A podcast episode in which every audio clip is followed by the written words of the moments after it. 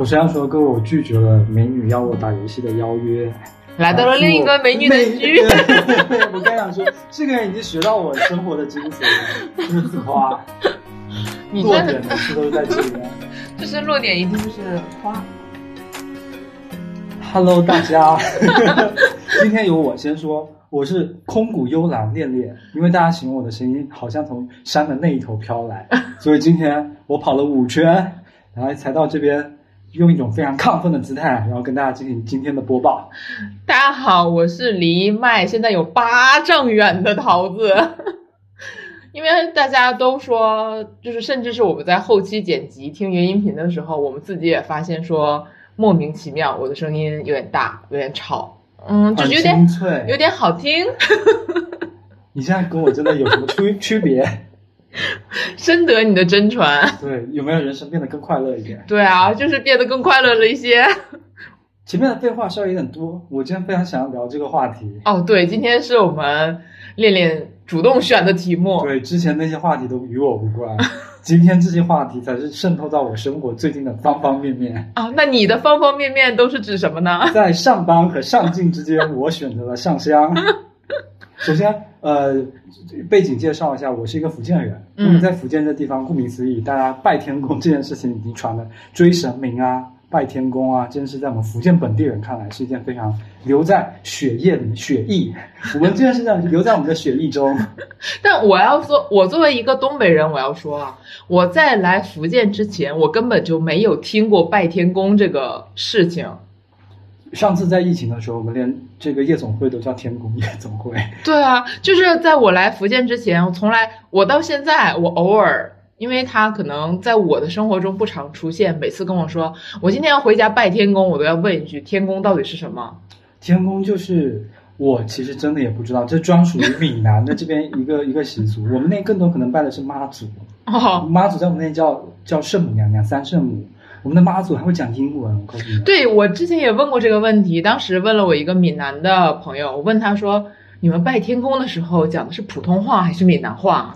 呃，应该比较本土的应该是闽南话，我们那边是通常都会念在心里啊，嗯就是那种祝福的话。嗯，但是我们那边除了有还有关公庙，关公又是负责哪一块儿的呢？就是我们那崇尚做生意嘛，啊就是义气，啊，就是大家拜关公就是啊重义气。我们有不同，我们有灶神，灶神好像是就是管财，呃，就是类的吧呃，有这么一类，嗯就保佑五谷丰登这一类的，所以我们这个各路神明都要去拜拜，所以我们非常的垂直，这个领域非常的垂直。你婚姻啊，你有送子观音，对不对？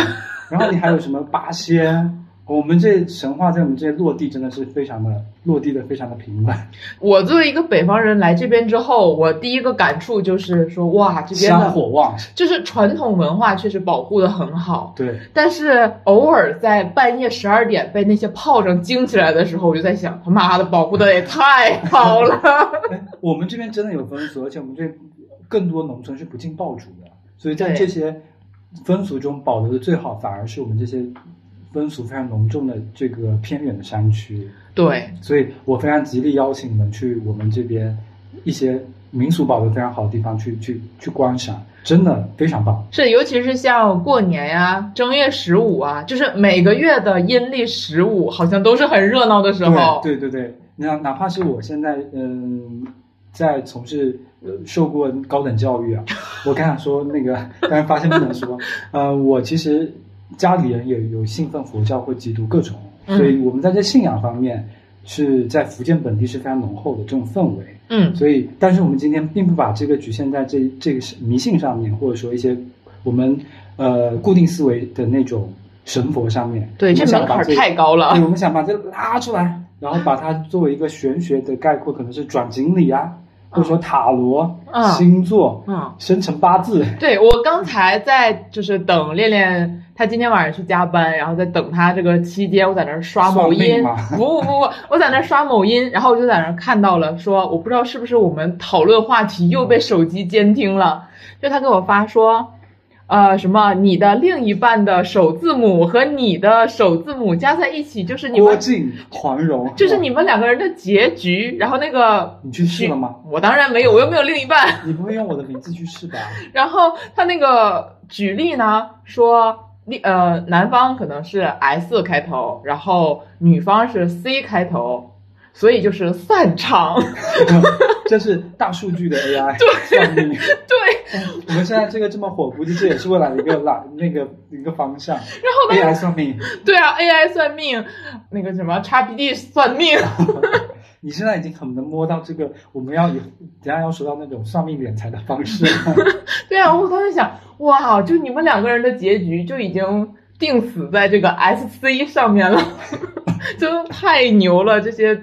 嗯，这些 AI 现在智能和偷听的这些，嗯，这个互联网，是的。我现在其实，在生活中，包括呃与人接触交流的时候，其实很多人，特别是年轻人群体中，对这些所谓的玄学，比如说抽抽一抽一个吉签呐，嗯，比如说我转个锦鲤啊，保佑我啊，或者说我要对星座进行分析，呃，你以前是也一直相信这些吗？还是说有个变化？我其实哪一个都没有那种非常，呃虔诚的那种，就是我们很多如果真的有信仰，他就是非常虔诚，或者去庙会啊、什么教会啊之类这些七七八八的。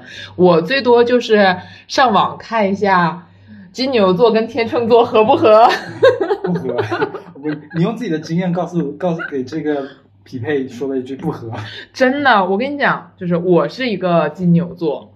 然后我之前呢，就是其实当玩笑去玩儿，因为这个东西确实是我觉得也没有那么真实吧。嗯，就是大家在算这个像星座啊这些东西的时候，你好像就是会故意的把它的那个东西描述的那个东西往自己身上的对对。然后当时呢，就是像我是土象星座嘛，土象星座包括金牛、摩羯和处女座三个星座。然后我就发现，我身边确实是这三个星座的朋友最多。然后我就突然间觉得，哇，好神奇！哦，就是你走到了它的可能性里面。对。然后后来我发现，就跟我几个嗯不太合得来的一些同学啊、同事啊，就是那个星象，天秤座。对。给天秤座的观众道歉，快，对不起。其实我我一直觉得，我之前觉得很荒谬的一件事情就是，比方说他一直在告诉你，你出生的星象就决定了你这个人的性格，大概率决定你的性格。但我一直觉得是没有关系的，因为我们用用一种生活经验来看，觉得这两个好像相关性不太大。但是在后来的时候，为什么像你刚才有那个状况，我觉得是一种一些占星学中，他把星座和性格做了一些关联，然后当你看到这些，你就不自觉的就走到了这种关联里面，你会觉得哇，好准啊！你这个星座渴了真的会喝水哦，而且我跟你讲，还有很神奇的一点，就是因为你刚才说，就是说你出生的那一下，就是你这个星座嘛。对。然后它就是涵盖的面儿其实特别广。它不仅分你的太阳星座，还有你的月亮星座，还有你的上升星座，就是总会囊括一些。其实你能解释的聪明，对，奇妙的形容。对，就是你这个时候像呢，你就说啊，我像我的太阳星座。对，选择性，你还又掉落了他圈的。其实我后面想一想，我当时一直在想，比如说像人那个人的属性，十二个属呃属相。十二个星座，我当时觉得把人盲目的往十二个这个分类里面去丢弃丢到里面，我觉得是不太准确的。但是后面我当知道有上升星座和这个太阳星座，或者说某月亮星座的引入的时候，我发现他这个创造理论的人正在非常的完整的把这个理论编的一个比较缜密。我发现他真的像像一门学科一样，他在努力的把这件事说的一个完整，所以我开始尊敬他，然后以至于后面。别人在跟我聊到这个时候，只要他能说出一个一二三，我就佩服他，竖起大拇指，并且愿意跟他聊。然后之前还有一个偏见就是，我觉得一个男生就聊星座好娘啊。所以等会儿有人在聊星座的时候，我就嗯，我是直男。就是你从来都不跟别人聊星座吗？嗯，哪怕现在我连十二星座都叫不全啊。其实我也有点叫不全，叫不全。嗯，我其实最了解的可能也只是说我自己。相关的星座会多少了解一些？和你相匹配的或者你讨厌的星座，你会讨厌的星座我也不了解。其实，我只是单纯的给讨厌他找了个台阶下。可能我在前面二十几年都觉得自己是射手座，真的就觉得自己是，因为我根本分不清他是用农历牌还是用阴历牌。国外他没有农历啊，我是真不知道这件事情。当时我就随便说，因为生日只过农历嘛。我就说一个农历，他就说我是射手座，我觉得好准啊。然后会发现我是摩羯座，好准啊！就这件事情嘛，就走到了一个莫名其妙就是闭环。然后这个时候人家就告诉你，你的太阳是摩羯，你的月亮是射手。然后呢，我身边这位非常热心的桃子和他非常热心的朋友，在我去年给我算了一个让我怎么说呢，对我影响还挺深远的一卦。就有一阵子我们在聊这个事情，我不知道怎么聊起啊。我那时候正在准备考学。就考那次规划不规划的那某一期 那次试，然后他有一天郑重其事的说：“你非常有考试运气，就是你这个人不用怎么努力，你的考试都能过。”我现在现在甚至觉得他这是一种阴谋。没有这件事情，我要跟大家再简单的复盘一下。你先道歉。我不。这件事情是，其实我那个朋友他是非常信星座的，就像大家信嗯佛教啊、基督教一样，就是这种程度上相信星座。然后他呢，就每天会经常跟我讨论这些东西。然后那天我也忘了是为什么，他就突然间开始给我算。先是刚开始给我算，然后呢，我就手贱，没有，我就把我的结果好像当时跟你分享了一下。然后是我提自己提出来的。对，你说你让他给我算算，要不然我怎么知道你？欺负我那个记性不好啊，现在什么都说是我自己要求的。要不然我怎么知道你的生辰八字啊？这不需要生辰八字。要啊，还要你出生在哪个地方，就是你的出生点在哪里。我当时可能也是瞎说的。那你还怪我？给我道歉。然后所以。他就说对这个东西可能也很感兴趣，然后可能也是不避讳，就是不太介意算命这件事情。嗯，然后他当时可能就告诉我了一个数字啊、地点啊这些东西。然后我那个朋友说：“哇，你这个朋友就很聪明，很有考试运。”然后对我真的很聪明，就说是一个不需要特别就是。死努力的那种，就是头悬梁锥刺股，就不用到这种程度就可以考得很好的一个成绩。而且他还说我是一个非常依赖别人的人，好准啊！然后我当时跟他讲完了之后，他说好准呀！我高中的时候其实没有特别的努力，我就上了一个不错的大学。我现在就掉入到这种圈套里，所以观众朋友们真的警钟长鸣。然后关键是这样的，就是我觉得这个东西呢，可能是一个。嗯，双面的东西吧。如果像对我这种可能不太自信的人，我就会觉得哇，这个人他说我可以，我的信心又增加了，我就觉得我能办成这件事情了。我那我可能就会有更强的劲头去做。但对你这种自信过剩，那我就不学了，靠老天。真的相信了，我就是这样聪明，我就是这么优秀，我就是这样啊，不需要学就可以了。当事实。这门课我已经努力了百分之八十了。哎，你这百分之八十，你确定？嗯，努力了，嗯，百分之八十的一半。然后当时就觉得稳了，这这成绩我只要考六十分就行。我已经有四十了，再二十分的运气，我就觉得就老天爱笨小孩，老天爱我。但是你是聪明的小孩，只是有一些运气啊。老天爱运气好的小朋友。然后我当时就说学什么学啊？然后更好笑的是，呃，那天考临考试出门的时候，考试前。我我的某位比较要好的姐姐，这这点 Q 一下，听到应该会很开心，因为你也在听这这个我们的播客。她给我四套卷子，然后有一种非常神秘的口吻说：“好好看。”我当时那个心花怒放啊！但是我是一个比较偷懒的人，然后我就看了一张啊，我就觉得说运气好，赌一张就好了。然后后面那天的时候，我第二天早上出门的时候，走出小区过天桥。然后那天刚好不开车，我就想说放松心情，好好调节一下压力。路上碰到一只一只死老鼠，嗯，稳了。瞎猫碰到死耗子，让我随便猜，老天帮我兜底。我那天惊讶到，这不是这么强烈的心理暗示。我在 BRT 上，BRT 就是快速公交，这点都要科普。我就打开剩下三份没有看的试卷，一边看一边吐，一边看一边吐，因为我不会坐车。啊，他晕车有晕车，我有晕车，嗯。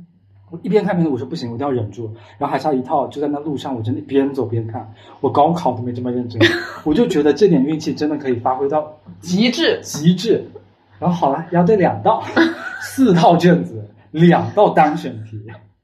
然后呢，就过，嗯，看另外一个姐姐过了，说明还是脚踏实地比较有用。嗯，但是怎么说呢？唉，我也不会因此而吸取教训。那倒是了，但是在这个里面，我就会涉及到刚才中间突然间想到一个点，就是你介不介意算这些东西？你日常生活中会去算吗？呃，其实现在又讲到了我另外一个，就最近在接触的事情。那我在接触星座的时候，那是上次这件事情大概发生在一年前。嗯然后你刚才问我说会不会介意算，我之前有去学习，但现在介意算，但这原因听起来比较复杂，就因为呃，我首先要讲一下我是怎么接触到这个。刚才说到这个玄学，我们一直在聊星座，嗯聊锦鲤。其实我在聊一个最近在学一个非常具有老人味的一个东西，就是我在看生辰八字。对，看周易。看周易，就一个年纪轻轻的人说这话，可能一股老人味。嗯但是我当时也意识到，说我在跟每个人聊说，我最近在看这个的时候，大家一种不可置信的眼光看着我，就正常人就不会觉得说我会去看这个。但是我为什么会去了解这个？是因为在一次偶然的机会，我有一个做呃做医药的一个朋友，那他之前跟我分析说他在学习这方面，并且在学习紫微斗数，然后我就很好奇，同龄人。哇哦，对，然后他在学这个，首先第一个是好奇的。那在我之前呢，我是不相信这些东西的。嗯。但是他帮我跟我说了一些我们之间共同朋友帮他算了一个过往的经历，非常之准确，让我当时惊掉了下巴，就是那种准确到就相当于他可以算到你家有多少尊菩萨的那种准确，就让我觉得说真的有这么神吗？啊，他说你家有多少尊菩萨？这个是实体的吗？实体的菩萨，嗯就是它已经能量化到一些你不可理解的地步，但是他还只是说一些基本的理论。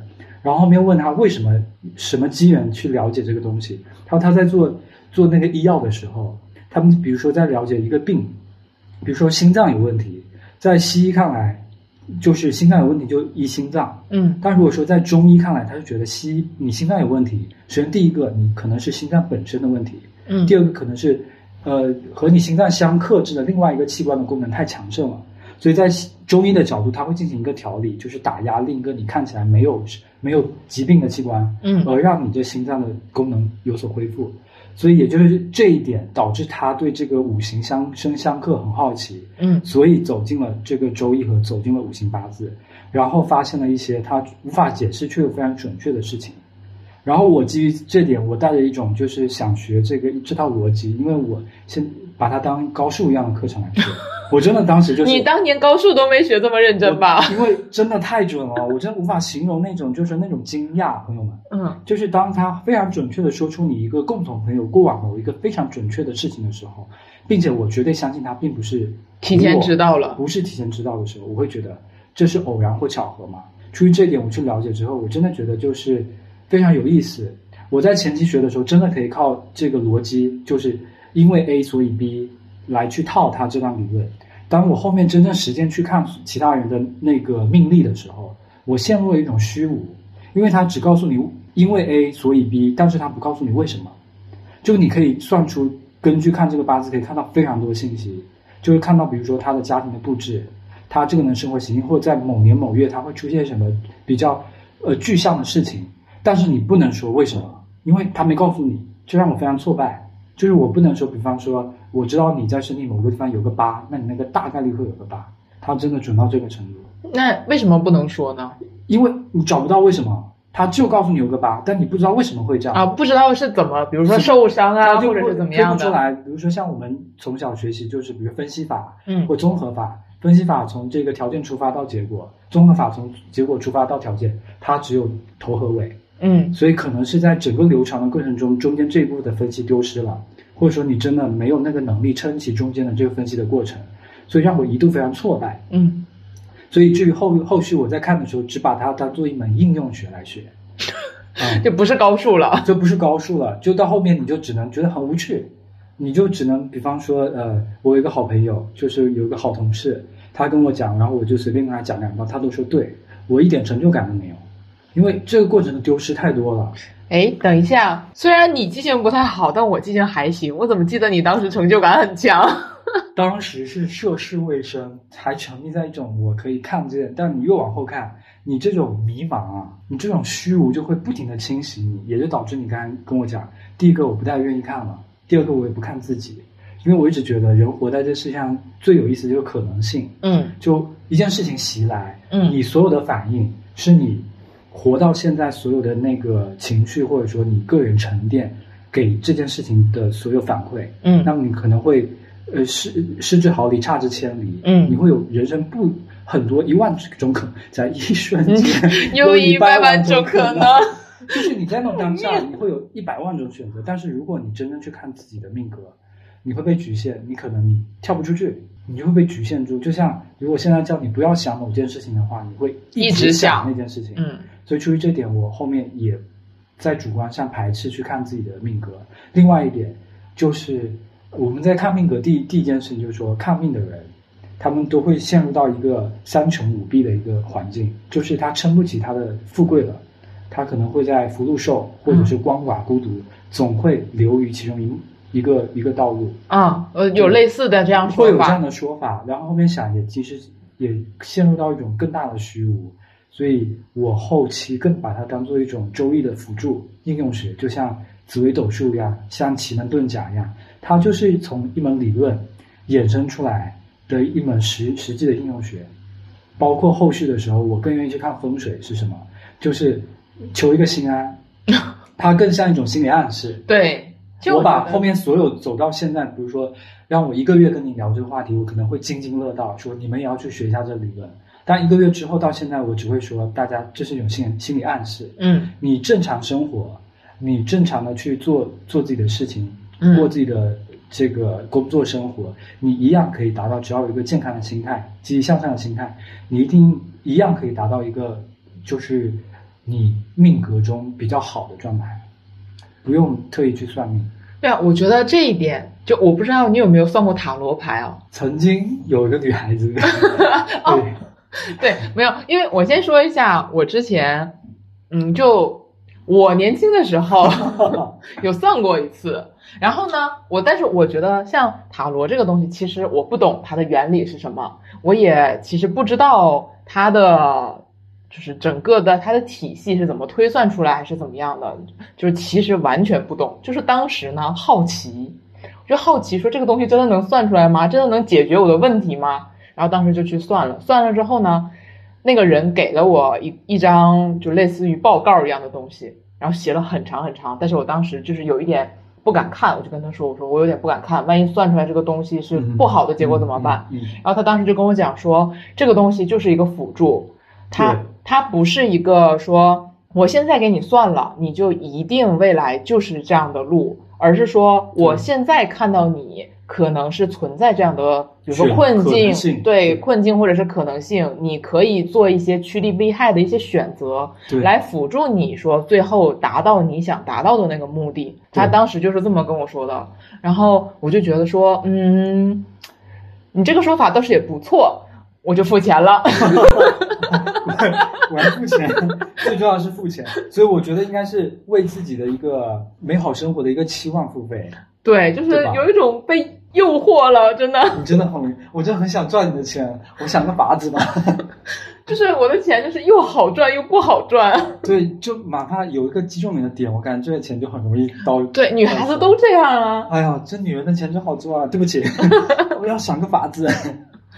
其实你刚才有说到，其实这个在我看来，我接触到这些跟玄学挂钩的东西，到最最末最末就是一种心理暗示。所以，比如说像塔罗是一种预测吧，嗯然后比如说人的命运啊，有的时候和先天后天，也是我在学习八字的时候一个巨大的体会，就是我不再那么焦虑了。因为刚才有说到，你刚才说很害怕他给你的反馈是一个比较负面的，对就，很害怕。比如说这个命理师告诉我说，天生命可能就会有一些波折，嗯这点对我以后的人生打击方方面面而且巨大。对，但但是为什么看过之后人反而坦荡呢？因为这个道理可能我不用去学这个算命，可能很多人都跟跟大家都讲了，因为人生生可能你的命格天天天生的命格是固定的，你天生可能就是一个好命，但是人生在这个六十一甲子，一个人正常寿命应该是一百二十年，你一百二十年一定会经历一个非常鼎盛或者非常低落的时候，哪怕你的命格非常好，你总会落在一个你有可能会落在一个你不太顺利的时代。嗯所以这个时候你的命格的好，你的富贵可能并不一定能体现得出来。所以这个时候，你哪怕是一个命格不好的人，你也会有人生鼎盛的时候。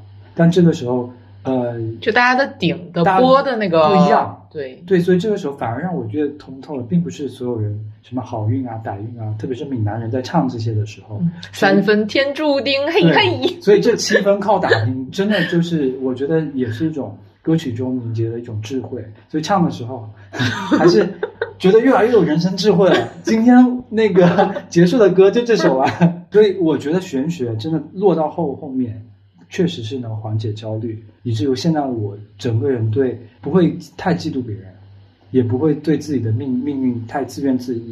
所以我觉得这应该是我学习八字给我带来的东西。但我是这样的，我因为嗯不是很崇敬这个，不是崇敬，我因为不是非非常迷信或者是对这个东西非常拥护的那种支持者，所以我相对来说算是一个比较无神论的一个情况。中立的，对你又站在中间。我真就是整个人就是一个站在中间的一个顶天立地的人，所以我其实是有一点抗拒算命这些东西的。就是我其实除了那个塔罗之外，我没有自己去算过命，就甚至是我自己其实不知道我的生辰八字，什么我的出生地点在哪里这件事情，这是一个好的状态，在我学习之后，一定是好的状态。但是我的出发点可能跟你不一样，嗯就是我是怕别人害我。哦，这是我没有想到的答案。就是因为是这样的，就是我之前有嗯听过一期，就是在这里给大家附带介绍另外一个节目，就是一个另外一个播客，算是引我进播客大门的，我很喜欢的一个播客，叫《三好坏男孩》。然后它里面请了一些嘉宾，其中有一个嘉宾呢，就是我们东北的算命先生。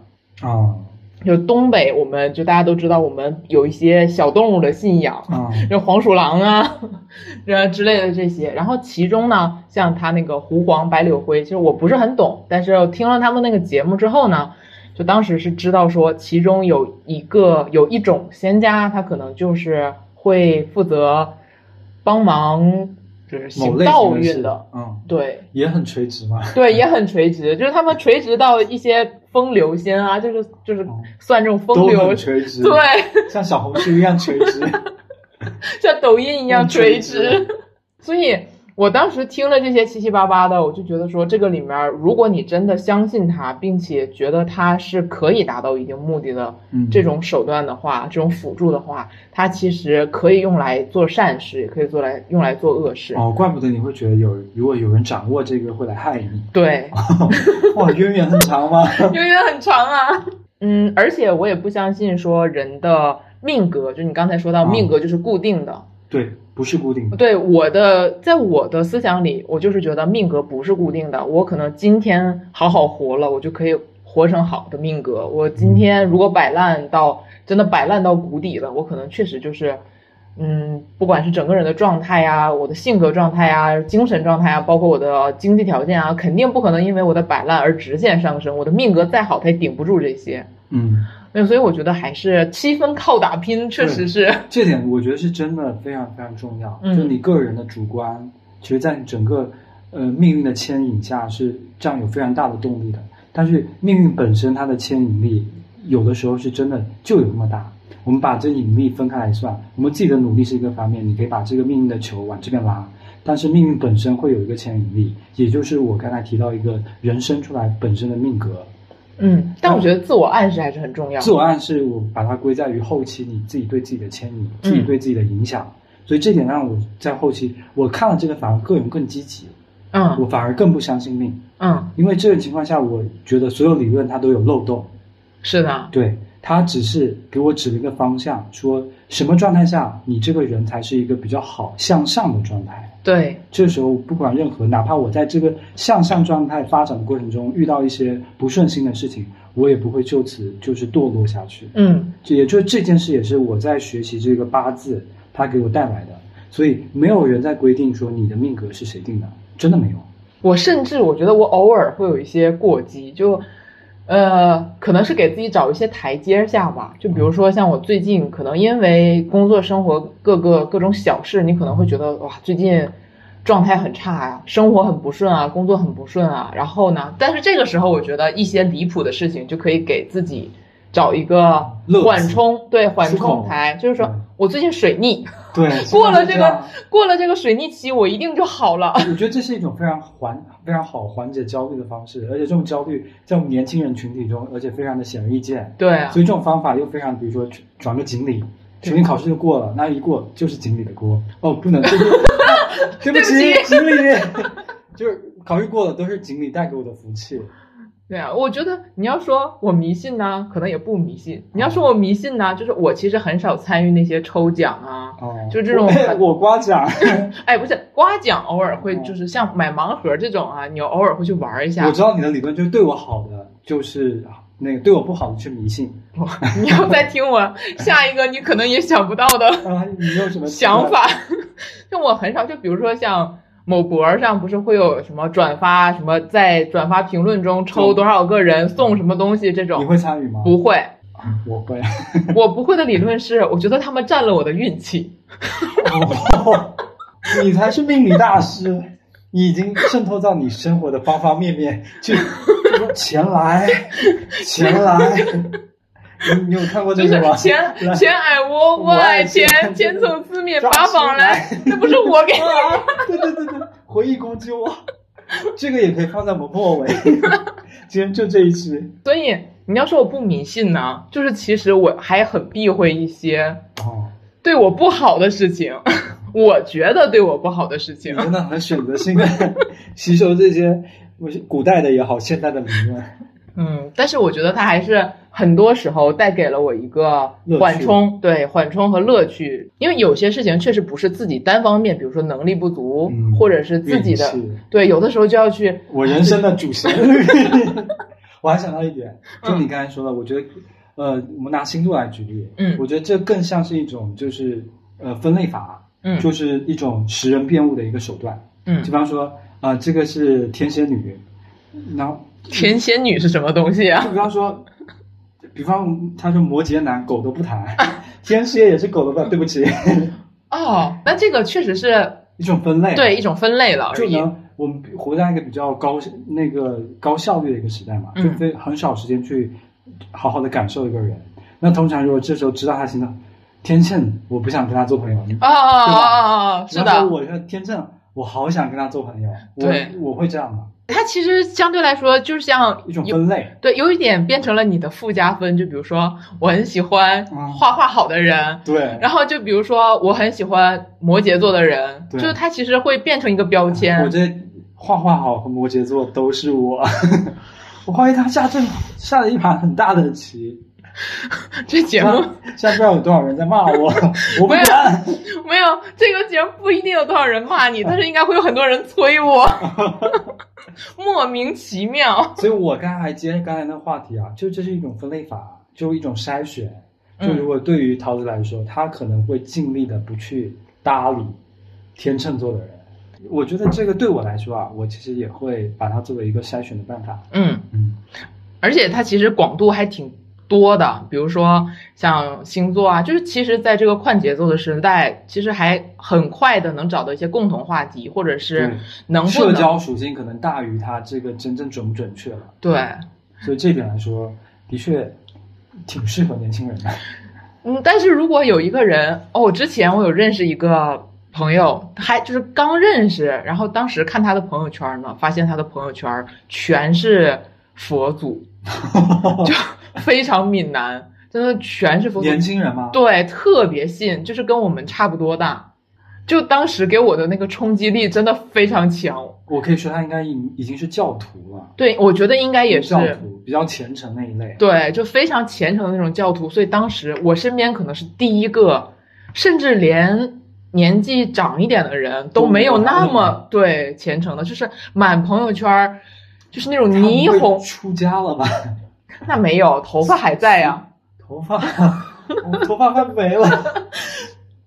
就哎，但是我身边有去点戒疤的，就是真的有出家的。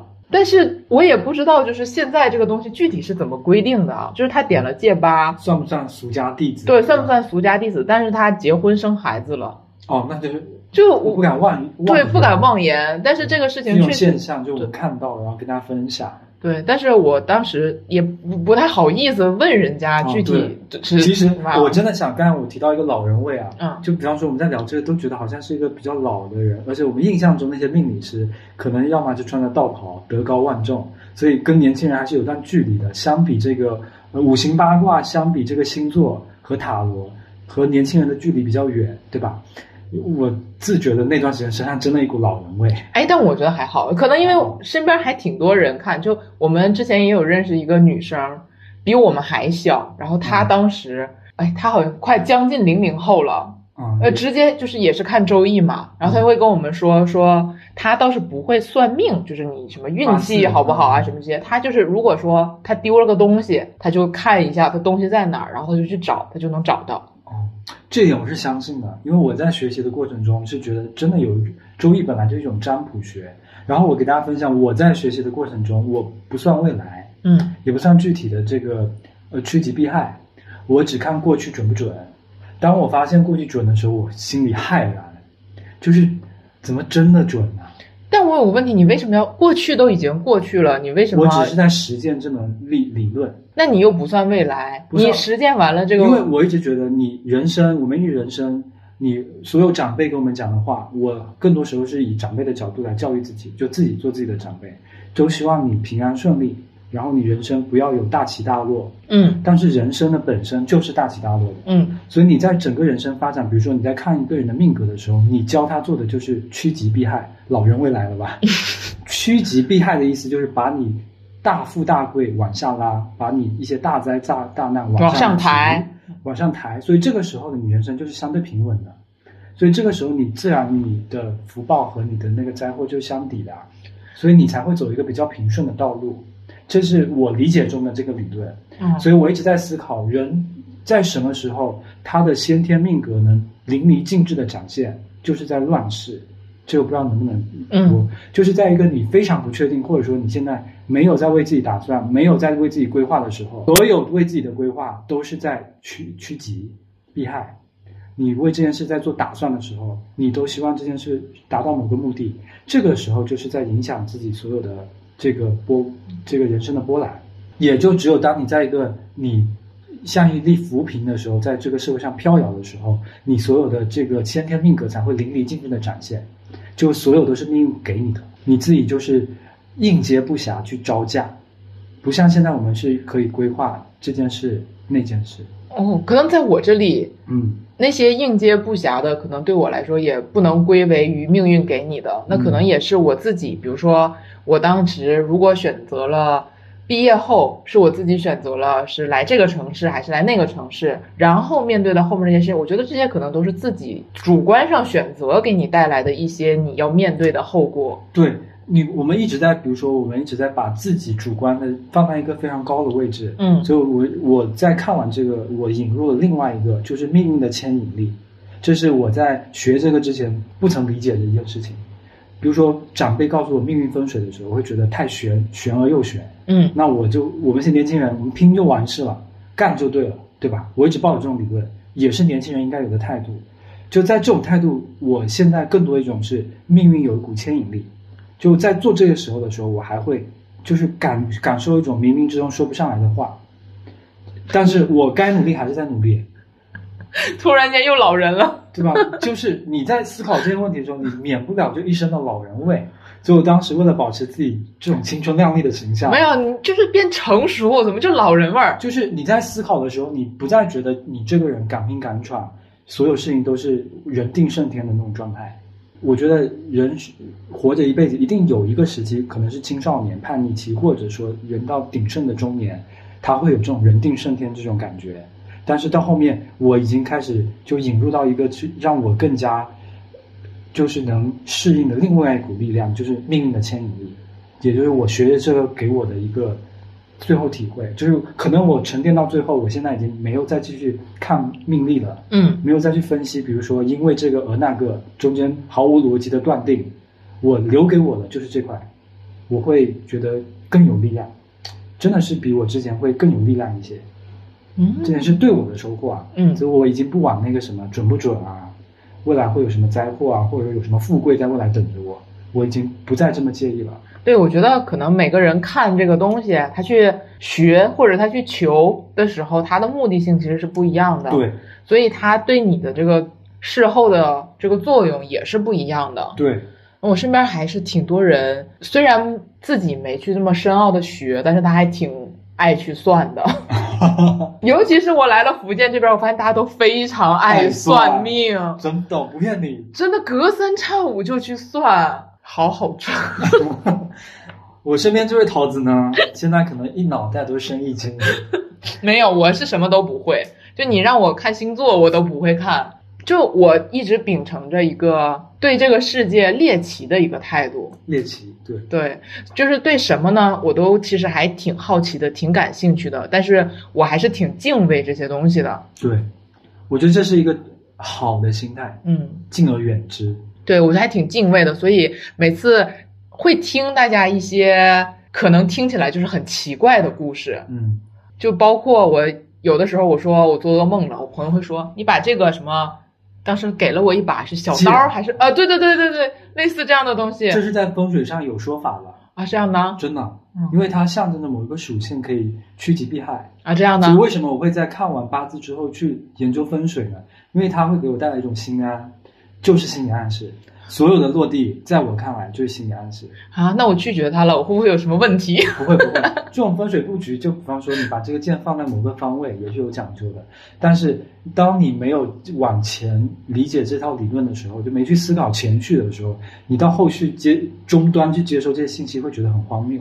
你为什么做个噩梦会跟一把剑有关系吗？对啊，是这样啊，我当时就是其实不理解我跟你一，样，我在此之前真的跟你一样。就好像有很多很多说法，包括我之前我车上挂了一个就类似于中国结一样的那个东西嘛，就其实父母挂的，就是我们年轻人看起来土，对对对，对土土的，然后当时就很想把它摘下来，然后当时我正好有个朋友坐在我的副驾，他说你不要摘这个红色的，就是有镇的这个什么之类七七八八的作用，我当时就啊，就一种心理暗示，真的是一种心理暗示到最后我还是没有宅，嗯、我觉得确实是他这么说完之后呢，给我带来了一些心理暗示。我觉得他能保佑我不出车祸，就莫名其妙。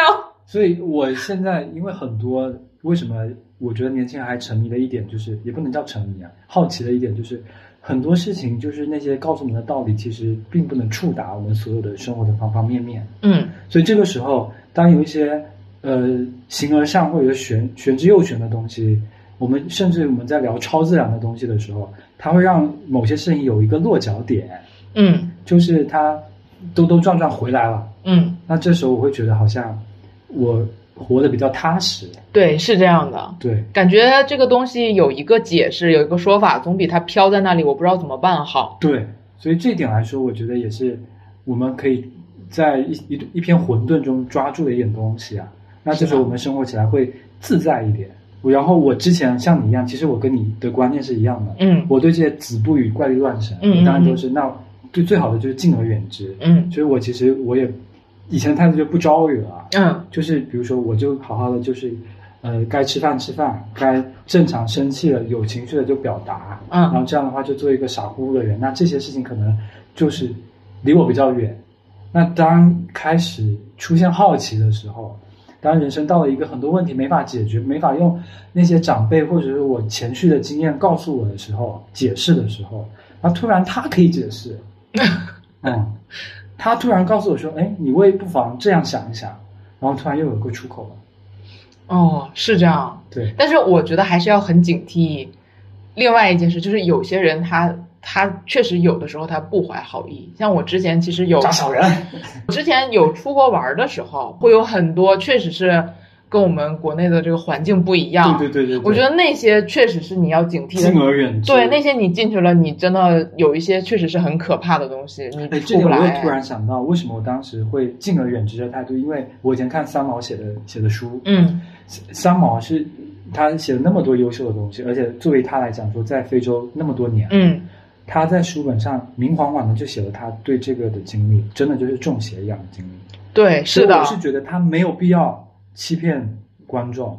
所以当时这个真的有这个风俗，有这事情在的时候，你就会觉得就一个态度，敬而远之。因为我之前有看过一个韩国的纪录片儿，就是韩国大家应该多多少少听过，就非常著名，对，然后萨满嘛，就是最最火的非常非常多。然后当时我就看了他的一个纪录片儿，那个纪录片儿我不建议大家去看，因为实在是对心理承受能力其实要求很高的。但是还是就是给大家希望有这个意识，就有缘吧，嗯有缘去看。那个看那个东西的时候，我作为一个局外人，就完全不理解他为什么会受那么简单的理由诱导，但是他却确实是框住了非常非常高知的很多很多高知的人。嗯，我就觉得说，哇，这个真的也是一些玄学的东西我。们常说遇事不决，量子力学。就很多时候你会发现，很多解决不了、想不通，呃，一个解最好的状态就不想，对但是你要保持这种傻乎乎，但是你不去有那种猎奇和探究的心态。对，我就是因为有了这种探究的心态，所以，但是我学回来之后，我给大家的建议就是信而不迷。嗯反正最好的生活状态一定是我，我我开心，嗯或者说现在的状态就是积极生活，一定是没有错的。对所以，如果说在听完这个播客的其他朋友，或者说因缘巧合、因缘际会，有自己想要说了解很久这些，不管是星座也好啊、塔罗，或者说生辰八字、周易都好，你们都可以去学。我觉得都是鼓励大家去了解这个的。但是落点，我我大概率猜测，大家落点回来都是同一件事情，对都是积极好好好的生活。对，或者是帮助你做一些对，包括像我之前说，它是相当于一个暗示，有一些趋利避害的选择之类这样的。对，所以如果说你一种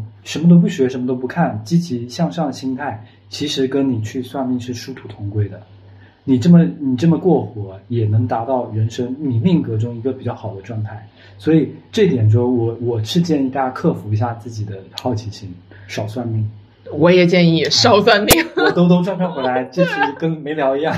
但是对我自己啊，我深刻的体会就是这种牵引力，还有这种对对古老知识的一种敬畏。对，而且我觉得这个东西它，呃，说法挺多的。因为其实因为我不太了解嘛，就有一次我跟另外一个朋友去福州出差，然后我们当时去那些什么三坊七巷啊，其实就有去转嘛。哦然后当时我是不懂的，然后就第一次去嘛，作为一个北方人，第一次去福州的著名景点三坊七巷，然后我就拍照嘛。就拍照的时候呢，我就照到了一个应该是石雕还是玉雕的一尊佛。嗯，然后我那个同事马上就告诉我说，这个不能拍，这个东西你拍了就，就可能在这边的这个说法吧，对，就是意味着你要把他请回家。我。们那边也是这样的，所以我出门去龙门石窟，嗯，那么壮观，我全程没拍，就是因为我本身对这个东西，首先不管了解，不管是它这个宗教的风俗，还是这个当地的风俗，其实我都不了解。还是说在在大家在不知道的情况下，还是少。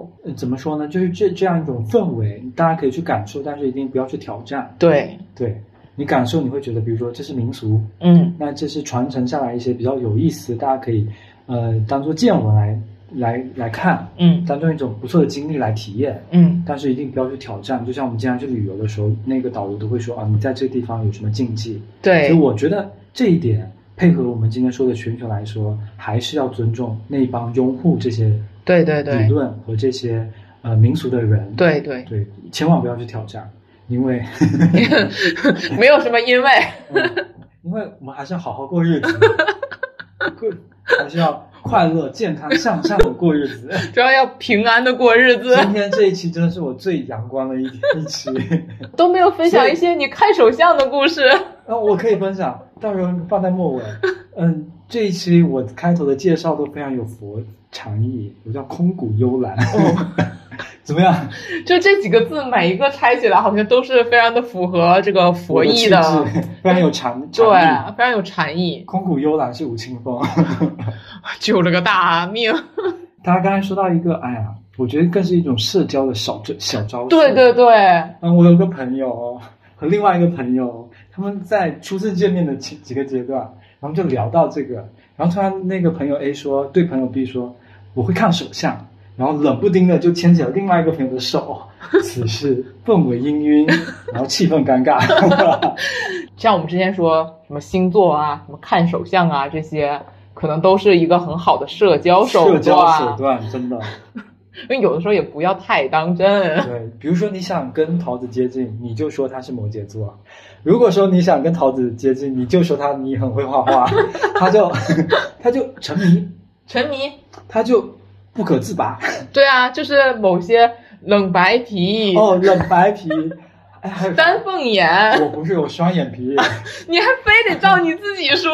我就是自恋。冷白皮会画画，然后摩羯座，对，还有什么呢？还有有一有一些自信的属性，就是非常阳光、积极、自信，会看一点点周易。这么多期，只有这一期他是夸我的，其他期都不知道把我坑成什么样。果然还是要自己的话题把握在自己的手上。其实你看他们聊完是啥啥话题啊？我一点我就很被动啊。另外一种差异就是，嗯，我当我还不知道啊，意识到算命对一个人意味着什么的时候，我真的有去看自己的先天属性，然后发现它所展示的时候，我身体一些，嗯，比如说缺陷的东西所反映出来在身体上的一些器官的表征是吻合的。哦，你会算自己是吗？我当我没有意识到这件事情的时候，我看了自己的一些一些基础的东西，因为它嗯内容非常多，嗯它甚至可以精确到精确到你的每一天，嗯所以这件事你越看越细，你的可能性越被框框住了。嗯当你初学者，第一个就是免不了会把自己看看自己到底那种趋吉避害的这种想法、利己的想法，会让你看看我什么时候能发财我还真没看这个，啊？那你看什么？我就只是在学基基础理论的时候，然后真的就看到了自己说哪方面跟自己匹配，还真是那么回事情。所以我养生，我用这个引到自己养生上。那所以你做出了相应的一些调整。我做的一些那个调整，嗯比如说在我的一些，比如说哪怕是比较外在的补充，嗯比如说带一些相应补充相应那个的首饰，然后还有就是比如说在家里面摆放一些补充属性的一些植物，或者说吃一些食物，因为这些门道非常多，我也不甚了解，我只能在一些非常表面的地方，然后进行一个这个属性的补足。但我觉得这个东西啊，莫名其妙，东西方又合并在一起了。嗯，你就比如说像，紫水晶，对对对对对，就是那个什么星座啊、塔罗这些东西呢，它就是说要你带水晶，嗯就是不同的水晶石头啊什么的，是可以给你带来不同的效果的。在风水上也是这套这套理论。对，就类似的嘛。嗯，啊，东西方的文化其实也差不多。也是一种 殊途同归。其实生辰八字它是一种纪年法，我们现在说农历和新历，对吧？是一种纪年法，它是天干地支纪年法。天干地支，你换成星座来说，也是天上的星星，也它的理论也是你出生那一刻，天上星星给你的能量，也就是出生那一刻那不也是星座？所以我在后面发现跟星座有某种隐秘相通的时候，我就觉得我很尊敬。嗯就是这一套理论，它在不同的时期或有不同的人在不同的国家的人在创造的时候，突然是有一一套最内核的东西在串联的。所以我我深信自己的知识到不了这个程度，我读不懂它是我自己的问题，不是这套理论不好。所以只是我没学明白。对，只是我的问题，所以我对它更敬畏了。所以为什么你刚刚提到的紫水晶，在我后面在看一些风水的时候，他说这些东西都有自己相应的属性，你从事的职业，然后你所佩戴的首饰，它所反映出来可能都是某种能量。我们简单来说，可能是金木水火土的任何一种。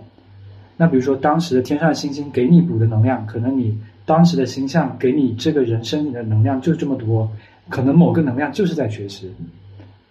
所以在这时候，你可能后天靠一些你能所找到的东西，给你进行一个呃属性的补全，那么你可能会少灾少病，也是达到一个趋利避害的一个一个效果。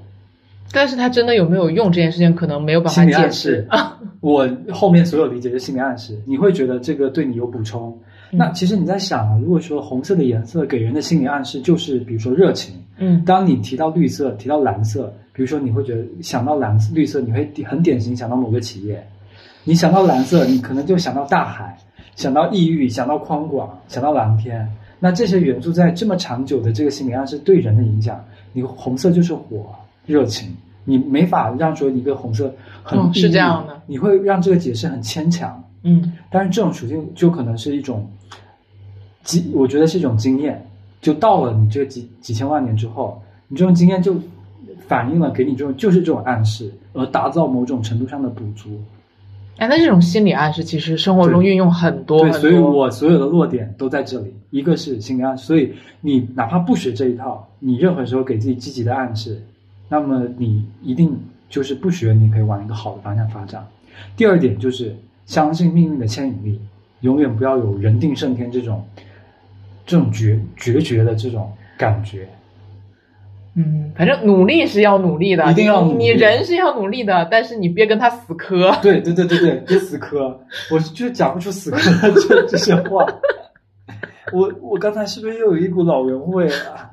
我觉得这个就是我们北方人的胎教。啊 对，你们北方人的胎教，我可真的这辈子学不来。你可以的，你北方人最大的胎教就是儿化音啊。我嗯嗯，已经我这个口音已经开始偏南方了。那一定是我带的，以后这个播客被我霸上了。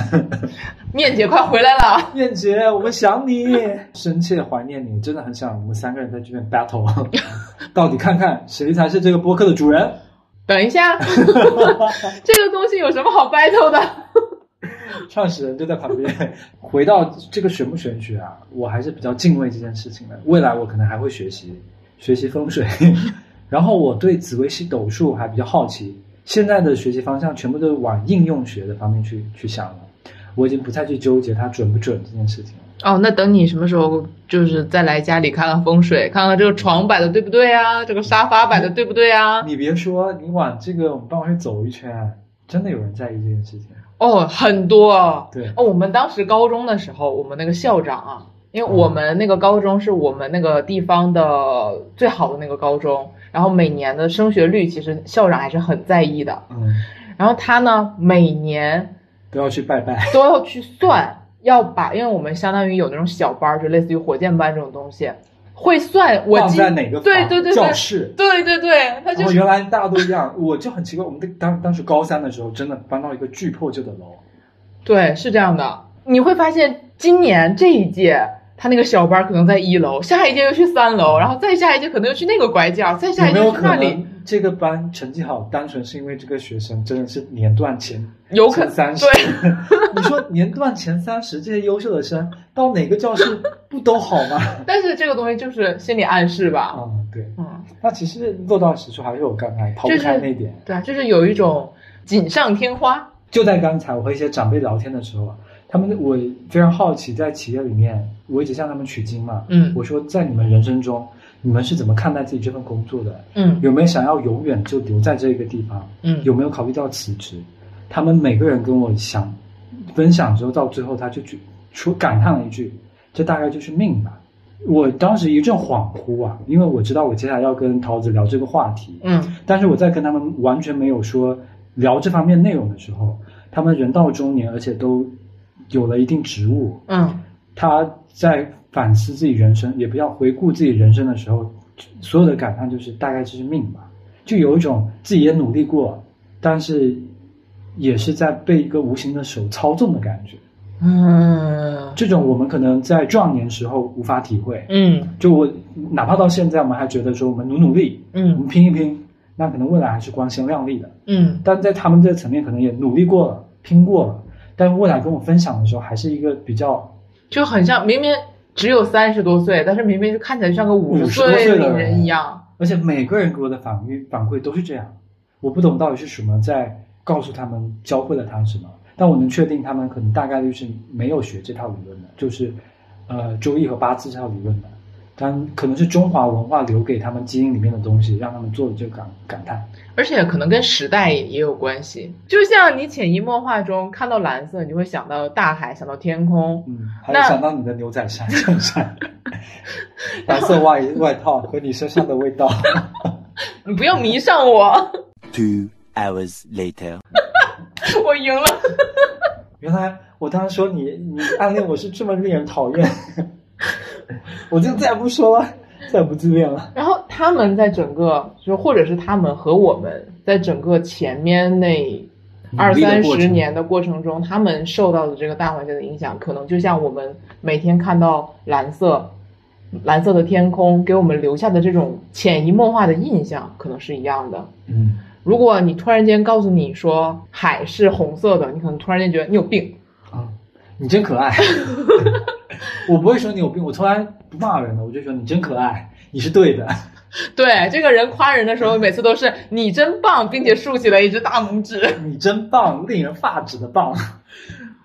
所以我觉得还是说，整个环境给你带来的印象，包括你自己心理暗示的印象，心理暗示自己说我再努努力就好了，我再坚持一下就好了，然后我再坚持一下这个坎儿就过了，再过两天我这个水逆就过了。它其实都相对来说是一个基本的暗示，来辅助你把这些事情做完，然后过了这样的工作，这样的生活。嗯，其实我在想啊，比方说大家尝试去跟自己父母或长辈聊天的时候，聊到越深入的时候，越是这种无力的感叹。嗯就是我自我经历来说，跟他们聊越聊到后面，他们都就觉得好像被一个生活的网给网住了，是的，然后所有跟你发生的感叹就觉得就好像在摇椅上摇一摇，然后看看月亮，然后呢感叹说啊这就是人生，可能这就是命运。我听到非常多都是这样的感叹，所以也以至于我很多人生态度到后面都会把这归结于把努力归结于就说命运给你的馈赠。所以我从来不觉得，就说我的努力一定是我的回报，是在回报我的努力。嗯我觉得努力它可以不给我回报，我所得真的就是别人送给我的。哦，我突然间又把你整个人又闭环了，因为之前我们两个就是其他的时候有聊过说，他觉得他如果一件事情是一百分，如果及格线是六十分，他做了四十分，然后剩下的都交给幸运命运 对，然后他整个人突然间闭环了闭环了。因为真的是这样。比方说这件事情，我并不是一个不努力的人，嗯我一定是一个可以非常努力的人，但是我不会觉得我努力要给我我所得到的是我努力挣来的，所以我非常能共情一些就是一直努力，但是学习成绩就是上不去的人。你你是有考试运的人，你不要在这里对呀，我这边凡尔赛。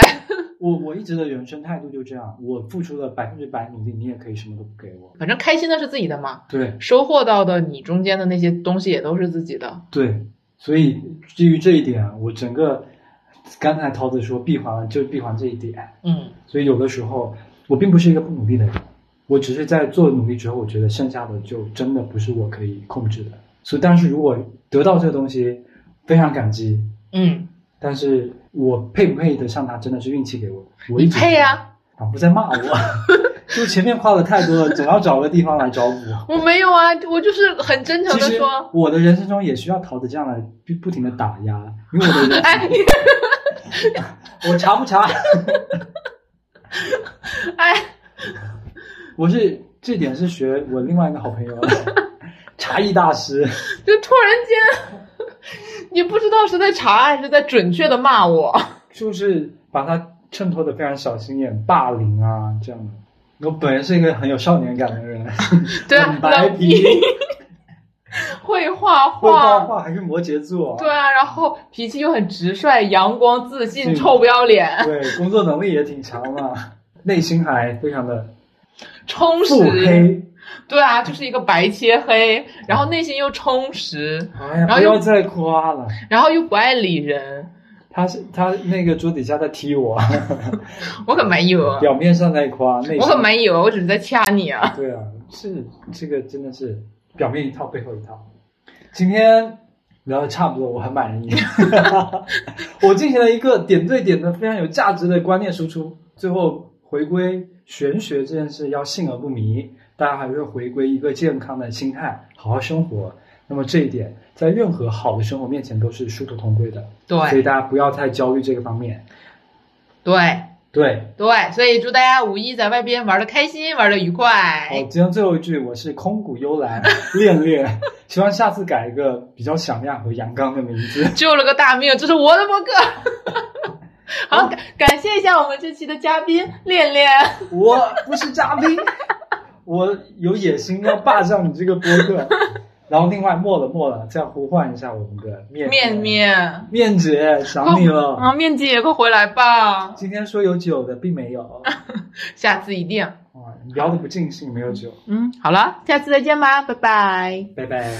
大人になってまで 羽を焦がしてときめいたり傷ついたり慌ててばっかり。この世にあってほしいものを作るよ。小さくてつつましくて